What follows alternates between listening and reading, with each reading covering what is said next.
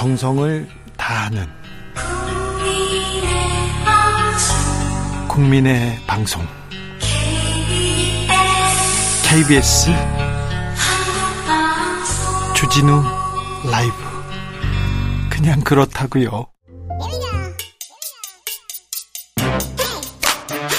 뉴스를 향한 진지한 고민 기자들의 수다. 라이브 기자실을 찾은 오늘의 기자는 은지옥이요. 시사인 김은지입니다.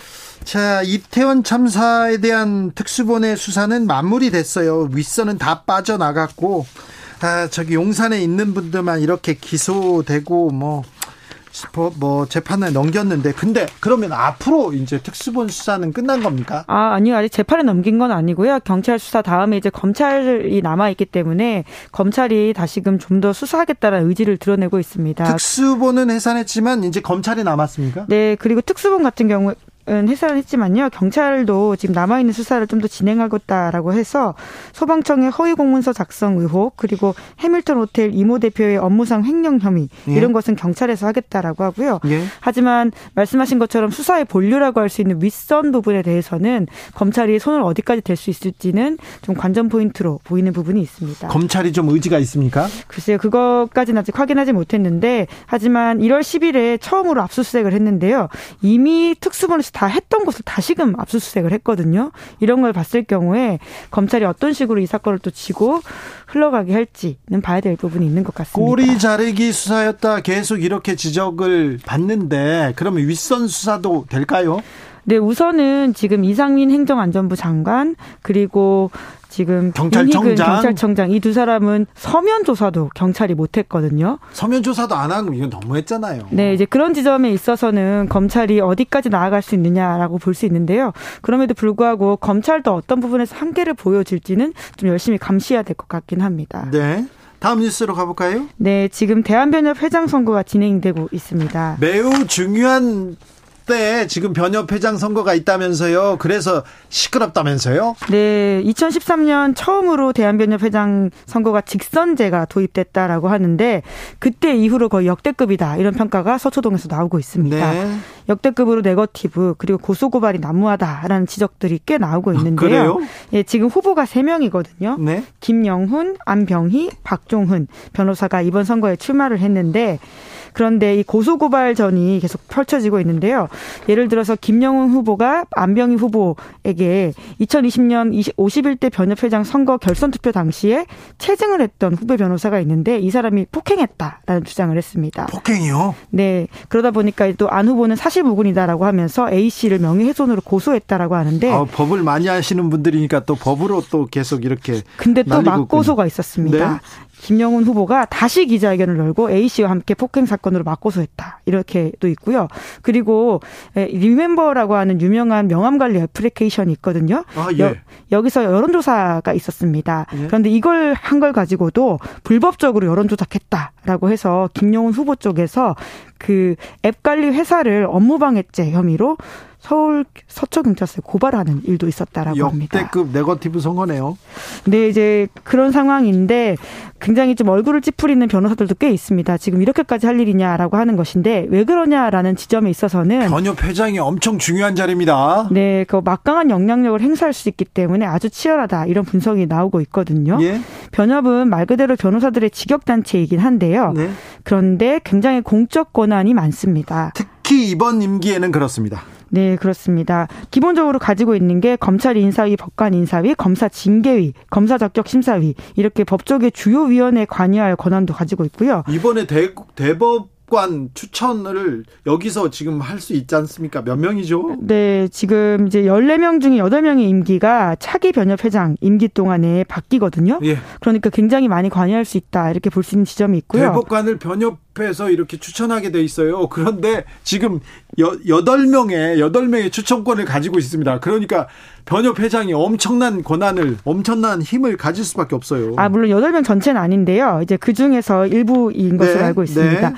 뿐만 아니라 이제 공수처 같은 경우에도 공수처장을 추천할 수 있는 권한이 있거든요. 지금 뭐 김진욱 어, 공수처장 법 뭐 뭐지 변협 회장이 추천했었습니다. 예, 추천한 사람이 결과적으로 되기도 했었었고요. 예? 이제 그러다 보니까 굉장한 실권을 가지고 있다라는 이야기 때문에 지금 치열하게 선거가 이루어진다라는 말이 있는데요. 그래서 회장은 언제 뽑혀요? 예, 오늘 8시까지 지금 투표하고 있다라고 하는데 오늘이요? 아마 예, 자정즈음의 결과가 나올 것으로 보입니다. 말씀하신 것처럼 공수처장, 대법관뿐만 아니라 헌법재판관 이런 사람들에게까지 영향을 미칠 수 있는 사안이고요. 그리고는 또 법조계에서는 로또과 같은 새로운 법률 플랫폼 과의 갈등이 굉장히 크거든요. 예. 이 문제를 다뤄야 된다. 또 그리고 노무사, 세무사 등 유사 직역과의 분쟁 이런 지점들이 있어서 굉장히 녹록치 않지만 또 그 자리를 하겠다라고 굉장히 갈등이 큰 상황입니다. 그러니까 역대급 이 권한을 갖고 있다 해서 변협 회장 선거가 뜨겁다고 합니다. 그런데 선거가 끝나도 이렇게 법적 공방은 계속될 것으로 보입니다. 법을 많이 아는 사람들이어서요. 아우, 법 가지고 많이 싸우시네요. 다음 만나볼 뉴스는요? 네, 바이든 미국 대통령이 특검을 받게 생겼습니다. 특검을 받게 생겼어요. 기밀 문서를 유출, 유출했다고 하는데요. 네, 오바마 정부 시절에 부통령이었지 않습니까? 예? 이제 그때 정부의 기밀 문건을 외부로 유출했다라는 사실이 언론 보도로 잇따라 나오기 시작했는데요. 네. 해당 문건에는 우크라이나, 이란, 영국 등 미국 정부 당국의 첩보를 담은 메모나 브리핑 자료, 그러니까 일부에서는 1급 비밀까지 있는 상황이다라고 하는데요. 기밀 서류를 빼돌렸네요. 네, 이제 그걸 밖에 나와서 아마 봐서 문제가 되는 상황인 것 같은데 미국은 이런 걸 굉장히 엄격하게 처벌을 하고요. 네. 과거에 이제 힐러리 클린턴 같은 경우에도 그 그렇죠. 그 이메일 스캔들로 결과적으로 대선 레이스에 떨어졌다라는 평가가 나오고 있잖아요. 네. 뿐만 아니라 바이든 대통령도 이제 지난 중간 선거 결과가 생각보다 괜찮아서 대선 레이스에 무난하게 도전할 거다 이런 이야기들이 많았었거든요. 그러니까요. 지금 대선 재선 행보를 지금 하고 있는데 악재가 터졌습니다. 악재가. 네, 굉장히 한동안 기분이 좋았었는데 최근에는 좀 표정 관리가 잘 안 되고 있는 상황입니다. 네. 언론을 좀 피하기도 하고요. 어, 관련해서 어, 계속 좀 좋지 않은 상황이다라는 시그널이 나오고 있는데 아무튼 특검을 지명했어요. 네, 근데 또 이제 한국계라서 좀 눈길을 끄는 지점도 있습니다. 로버트 허 네, 메릴랜드주 연방검찰청 검사장인데요. 이 인사 같은 경우에는 트럼프 행정부에서 법무부 수석 차관보, 그러니까 공화당 인사라고 볼 수 있는 사람입니다. 트럼프 행정부 인사를 지금 특검으로 임명했네요. 네, 아무래도 공정성 뭐 이런 지점들 때문에 더 이제 그렇게 보이는 지점이 있는데요. 그런데 지금 현직 대통령에 대한 특검 수사가 제대로 되겠습니까? 네, 미국 같은 경우에는 버락 오바마를 제외하고는 거의 모든 대통령이 재임 중에 특검 수사 대상에 올랐다라고는 합니다. 네. 우리와는 좀 다른 정치 문화가 있기 때문으로 보이는데요. 우리나라는 현직 대통령이 특검 소추의 대상이 되지 네, 않죠. 네, 네, 그런데 특검의 대상이 됐을 때는 이명박 전 대통령이 두 번 됐었나요?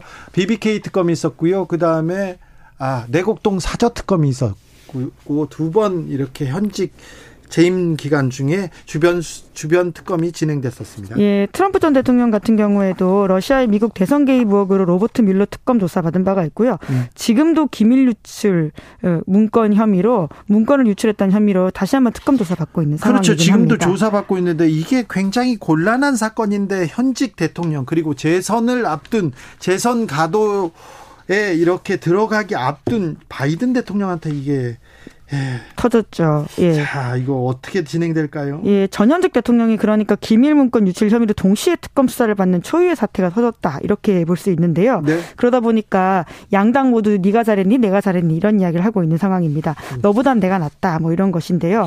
트럼프 대통령 같은 경우에는 별장을 이제 압수수색 받기도 했었었거든요. 네. 그런데 민주당은 이제 그렇게까지 우리가 한 건 아니고 자발적으로 수사에 협조했다. 이렇게 밝히고 있는데요. 그럼에도 불구하고 공화당에서는 이 해당 문건들이 굉장히 예민한 부분이기 때문에 바이든 대통령이 간첩죄 적용 받아야 된다. 이렇게 목소리를 높이고 있고요. 또 바이든 대통령 자택은 압수수색 안 했는데 트럼프 대통령은 했다라고 하면서 형평성 맞지 않다. 이런 주장도 하고 있다고 합니다. 네, 정치 공방으로 또 이어집니다. 김태호 차장이 음, 기밀문서 유출로 유죄를 받고 사면 받았죠? 네, 최근에 이제 윤석열 대통령이 사면 네. 복권하는 명단에 이름을 올리기도 했었습니다. 아, 그리고 뭐 기밀문서 유출로는 이명박 전 대통령도 특검 수사를 받았었는데 그 당시에 윤석열 검사가 수사를 했었지요. 기자들의 수다 시사인 김은지 기자와 함께했습니다. 감사합니다. 네, 고맙습니다. 교통정보센터 다녀오겠습니다. 오수미 씨.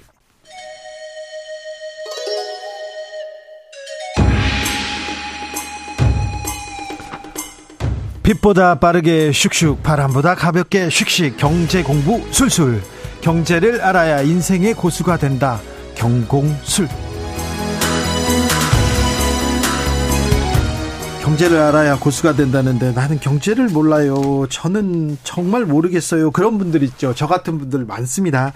아, 개면연도 어느새 지금 사, 한 5%가량 지나간 셈인데, 아, 자, 95% 남은, 남은 이 2023년 어떻게 경제 계획 세울지 한번 물어보겠습니다. 한양대학교 김광석 교수님 모셨습니다. 어서 오십시오. 안녕하세요. 반갑습니다. 네, 특별히 모셨습니다. 아, 제가 감사합니다. 네. 네. 일라디오에서 제일 재밌는 프로그램인 것 같습니다. 아, 그렇습니까? 네. 네. 일단 도입부만큼은. 네. 네. 도입부가 어떻게 될지, 네. 어, 다 몰라요. 저희 작가님도, 피디님도 항상 불안해 하십니다. 그렇습니다. 그런데요. 네. 이 얘기는 해야 되겠어요. 제2의 IMF가 온다. 경제 위기가 온다. 이렇게 네. 오는데. 네. 정부에서 대책을 잘 안 세우는 것 같아요. 정치권에서 네. 뭘 하는지 모르겠어요. 네. 그래서 선생님 모신 거예요. 아 그렇습니까? 네. 예. 세워주세요. 예. 네. 해보겠습니다. 자, 2022년도 네. 좀 힘겨웠어요. 코로나 맞아요. 때. 맞아요. 네, 힘겨웠고 또 그다음에 물가는 올라가고 주가는 떨어지고 네. 환율은 올라가고 또 어 살림살이는 팍팍해졌습니다. 네. 올해는 더 어려워진다는데. 네. 그 맞습니까? 예, 더 어려워집니다. 그래요? 23년은 소위 말하는 경기 침체의 초입에 해당된다. 초입, 초기예요, 이제? 예, 초입에 해당된다고 말씀드리고요. 네. 더 중요한 걸 먼저, 어, 화두를 던져 드리겠습니다. 제가 뭐 책에다가도 썼지만, 한 번도 경험해보지 못한 경기 침체가 온다. 아, 이번에? 예, 이런 표현을 썼는데, 예. 제가 이 표현의 의도가 경기 침체의 강도 면에서 처음 경험이다 이 뜻이 아니라 예. 이 경기 침체의 특성이 처음이라는 거예요. 그래요? 이거 뭐가 처음인지 말씀드려 볼게요. 예. 일단 이 전망치는 지금부터는 한국은행 전망치로 예. 제시해 드릴게요. 어, 23년 상반기 물가 상승률 전망치가 예. 4.2%예요. 상반기. 네. 그러니까 정 22년에 정점 찍고 떨어지는 건 맞아요. 예. 그러나 안 잡힌 상태인 거예요. 네, 4%면 높죠. 근데 4%를 어떤 기준으로 생각하시면 좋냐면 혹시 목표 물가가 몇 퍼센트인지 아세요? 우리나라의 목표 물가? 혹시 모르죠. 그게 2%거든요. 2%요? 네. 그러니까 2%면 최적의 안정적인 물가. 아, 2% 정도 돼야 예, 되는데. 예. 그것을 이제 우리나라도 상정했고 미국도 마찬가지예요. 근데 두 배. 근데 그것의 두 배 수준인 4%를 상회하면 그걸 우리가 스스로 위험한 수준이라고 정의를 해요. 예. 근데 4.2%면 여전히 위험한 수준에 맴돌고 있는 상황인 거예요. 물가는 높게 오른다. 위험하다. 그렇죠. 예. 그다음 경기입니다. 네. 경기라는 측면에서 경제 성장률이라는 전망치, 예. 한국은행의 전망치를 그대로 말씀만 드린다면 그게 상반기 1.3%예요. 아, 네. 근데 1.3%를 좀 쉽게 말씀드리면 그냥 연간 기준으로 1.6%로 기재부가 전망을 하는데 네. 그 1.6%의 의미를 한가 한번 먼저 말씀드려 볼게요. 우리가 근래 1960년대 이후로 경제 위기를 네 번 겪었어요. 네. 근데 1980년 오일 쇼크에 따른 충격 예. 마이너스 1.6% 네. 역성장했어요. 예. 그다음 2008년 글로벌 금융 위기가 역시 위기였고요. 그 전에 예. IMF 외환 위기 1998년 예. 이때 마이너스 5.1% 네. 그리고 글로벌 금융 위기 역성장 그리고 하나가 2020년 팬데믹 위기 예. 이때 우리 경제 마이너스 0.7% 역성장. 아, 네. 그러니까 이 네 번의 경제 위기를 겪었는데요. 지금 1.6%라는 기획재정부의 전망치가 네 번을 제외해 놓고 보면 가장 낮은 성장률이에요. 그러니까 그러 그만큼의 위기가 온다는 거네요. 그게 경제 성장률로 봤을 때 그걸 경기 침체로 정의하면 좋은데요. 네. 제가 이 말씀을 왜 드렸냐? 23년 상반기는 특히 네. 물가는 안 잡힌 상태에서 경기 침체까지 마주하니까 특히 이거 이 상반기는 1.3%니까 이것은 1.5%조차 안 되는 낮은 성장률. 예. 이걸 뭐라고 하는지 혹시 아세요? 이걸 스태그플레이션이라고. 네, 알겠습니다. 저한테 묻지 마세요. 예, 네. 이제 안 물어볼게요. 네. 제가 왜이 뭐, 말씀 드리냐면 네. 강조해 볼게요. 네. 그 제가 질문 드려보겠습니다. 또 질문한다고요? 이거는 답변하실 수 있어요. 아, 화날라고 그러는데. 물가는 오르는데 물가는 오르는데 소득도 같이 올라가요. 네, 네. 이나마 괜찮죠. 네. 예. 자, 두 번째. 물 소득은 떨어지는데 물가도 같이 떨어져줘요. 네. 이것도 그냥 네, 괜찮죠. 네, 네, 뭐 네. 세상 일이 그렇죠. 근데 이게 바로 인플레이션과 디플레이션을 말하는데 스태그플레이션은 물가는 치솟는데 소득만 떨어지는 그렇죠. 거예요. 화나죠, 그럼. 화나죠. 네. 그게 스태그플레이션이에요. 그렇죠. 제일 위기죠. 이게. 어렵지 않죠. 네, 제일 위기. 예, 위기. 제가 말씀드린 여러분께 드리는 의견은 뭐냐면 스태그플레이션이라는 이 상황은 네. 우리 경제에서 네. 아직 한 번도 경험을 안 했던 거예요. 아, 그래요? 네. 그래서 경험하지 않은 침체가 온다 이렇게 말씀하셨거든요. 그렇습니다. 그게 너무 안타깝다라는 거죠. 근데 경제 위기, 금융 위기가 온다 이렇게 외국 막 연구소에도 나오고 IMF도 얘기하는데 네네. 실질적으로 저한테 체감되지 않아서 잘 모르겠어요. 그리고, 네. 그리고 있어요. 사람들이 다 그렇습니다. 네. 경제 위기가 온다는데 아직은 괜찮은 것 같고 나는 괜찮은 것 같아. 다 그 생각하고 있어요. 만약에 그렇게 이제 생각하시는 분들 입장에서는 덜 체감이 되실 수 있어요. 네. 뭐 계속 KBS에서 좋은 예, 소득을 제공받으시니까 아니, 아니, 그러실 전, 수도 있지만 전 다른 방송에서 잘려가지고 아, 절반이에요 이제. 네. 근데 제가 여러분들께 말씀드린 것은 네. 우리나라 평균 네. 가구의 네. 평균 소득을 가지고 말씀드려볼게요. 예. 그래야 저 정확하죠. 네. 평균 가구 소득이 통장에 찍히는 소득, 그걸 이제 가처분 소득이라고 어렵게 부르는데 그걸 명목 기준의 소득이라고 해요. 그게 통장에 찍히는 소득 그 네. 자체가 네. 그게 대략 가구당 390만 원 정도 됩니다. 네.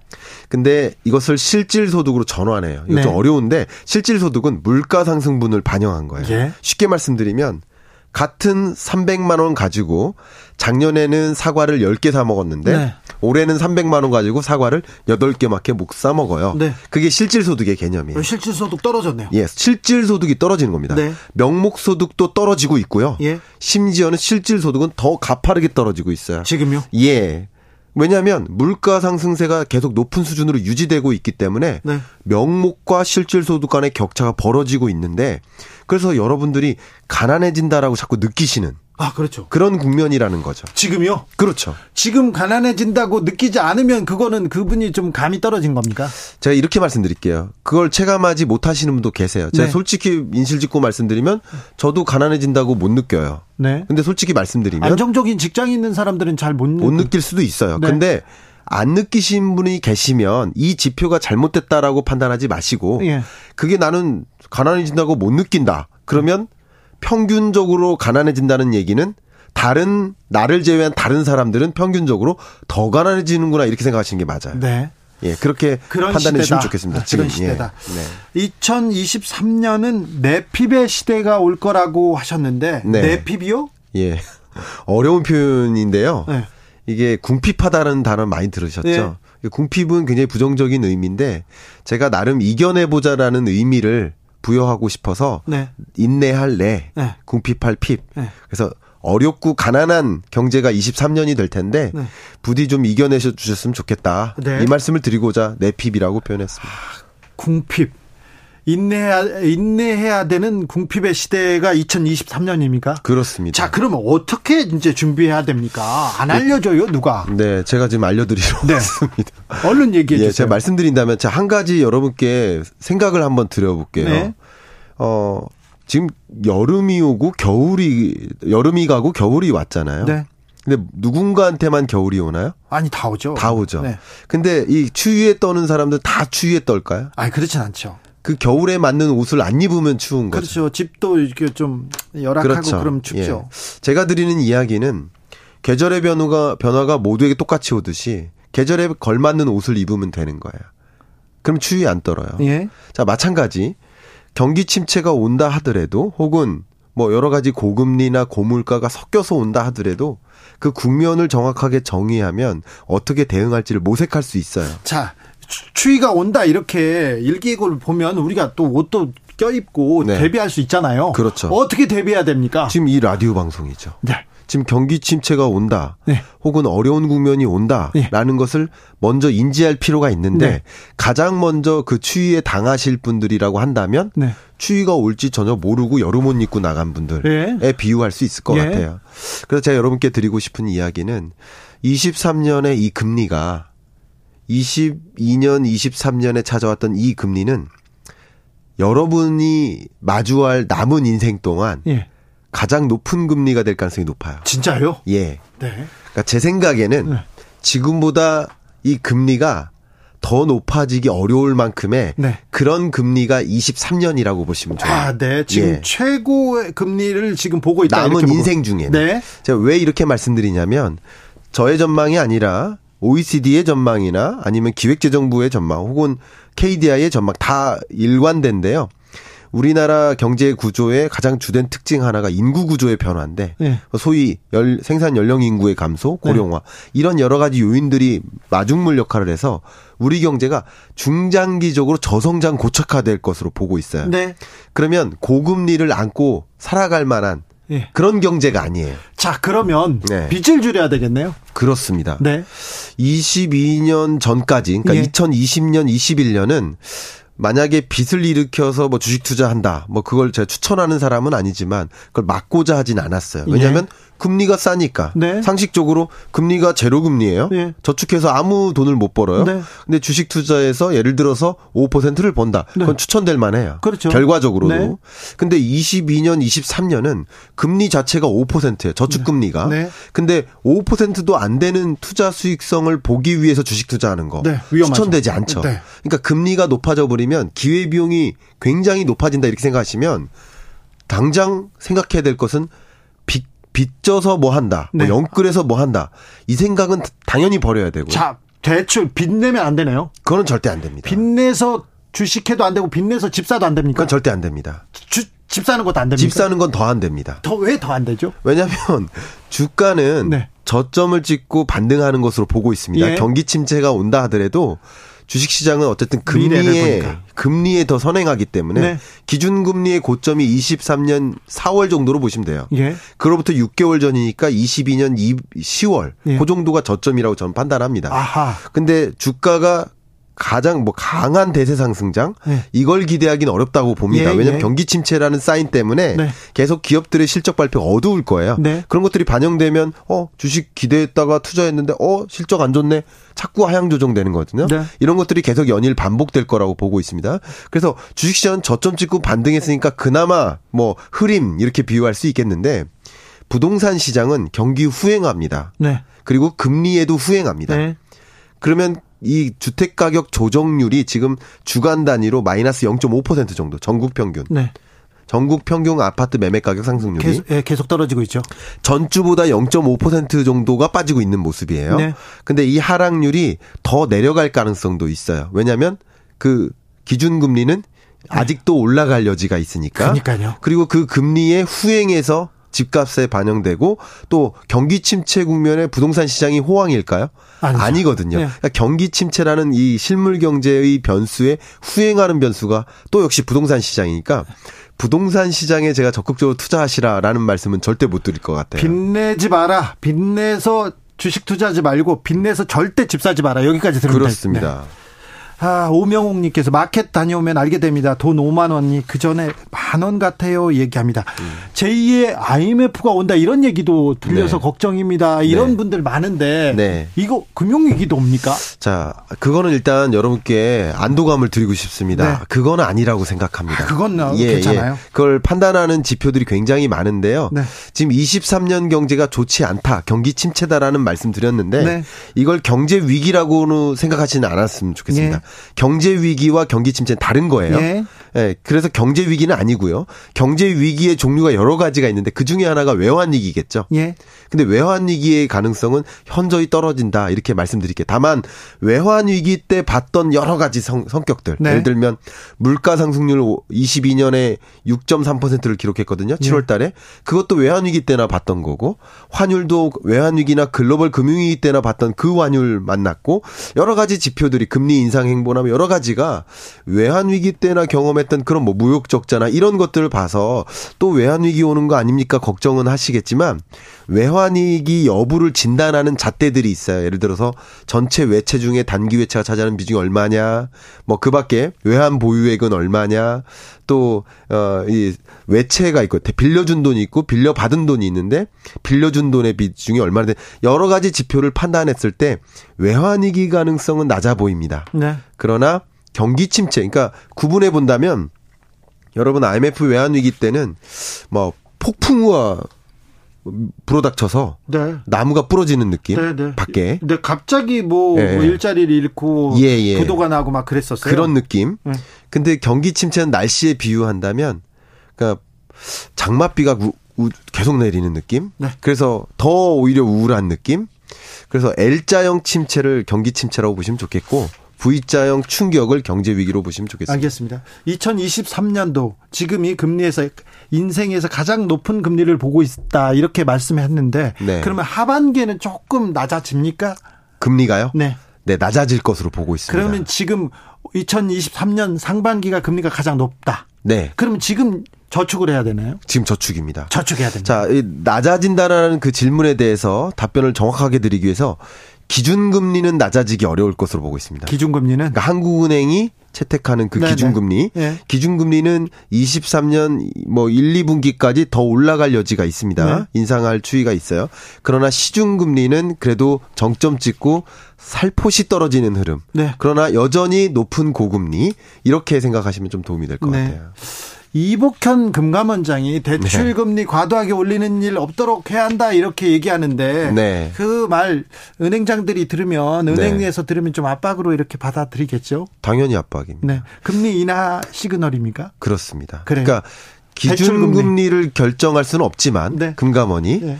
그러나 그 시중은행들의 그러니까 플러스 알파라고 하죠. 네. 기준금리 더하기 플러스 알파 이 플러스 알파까지 적용했을 때 그게 시중금리거든요.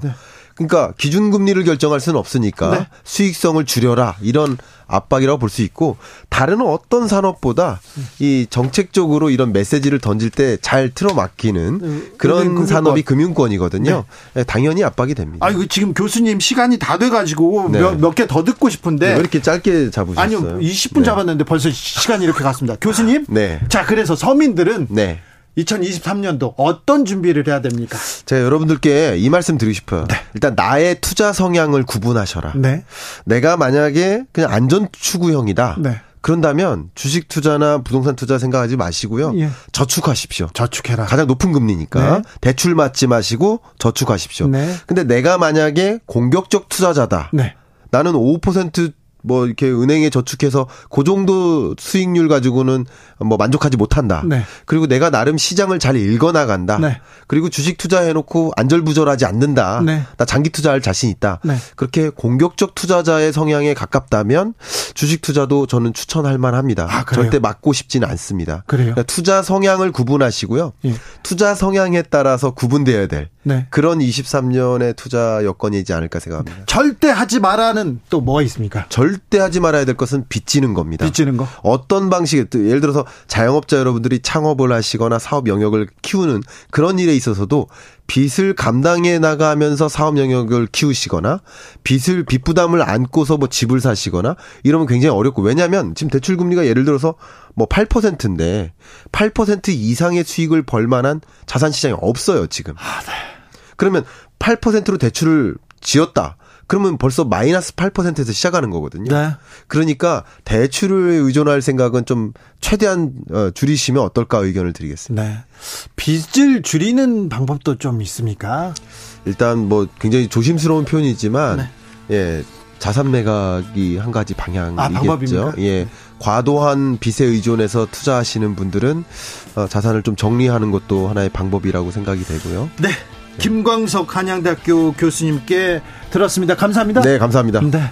주진우 라이브 여기서 인사드립니다. 저는 내일 오후 5시 5분에 돌아오겠습니다. 지금까지 주진우였습니다.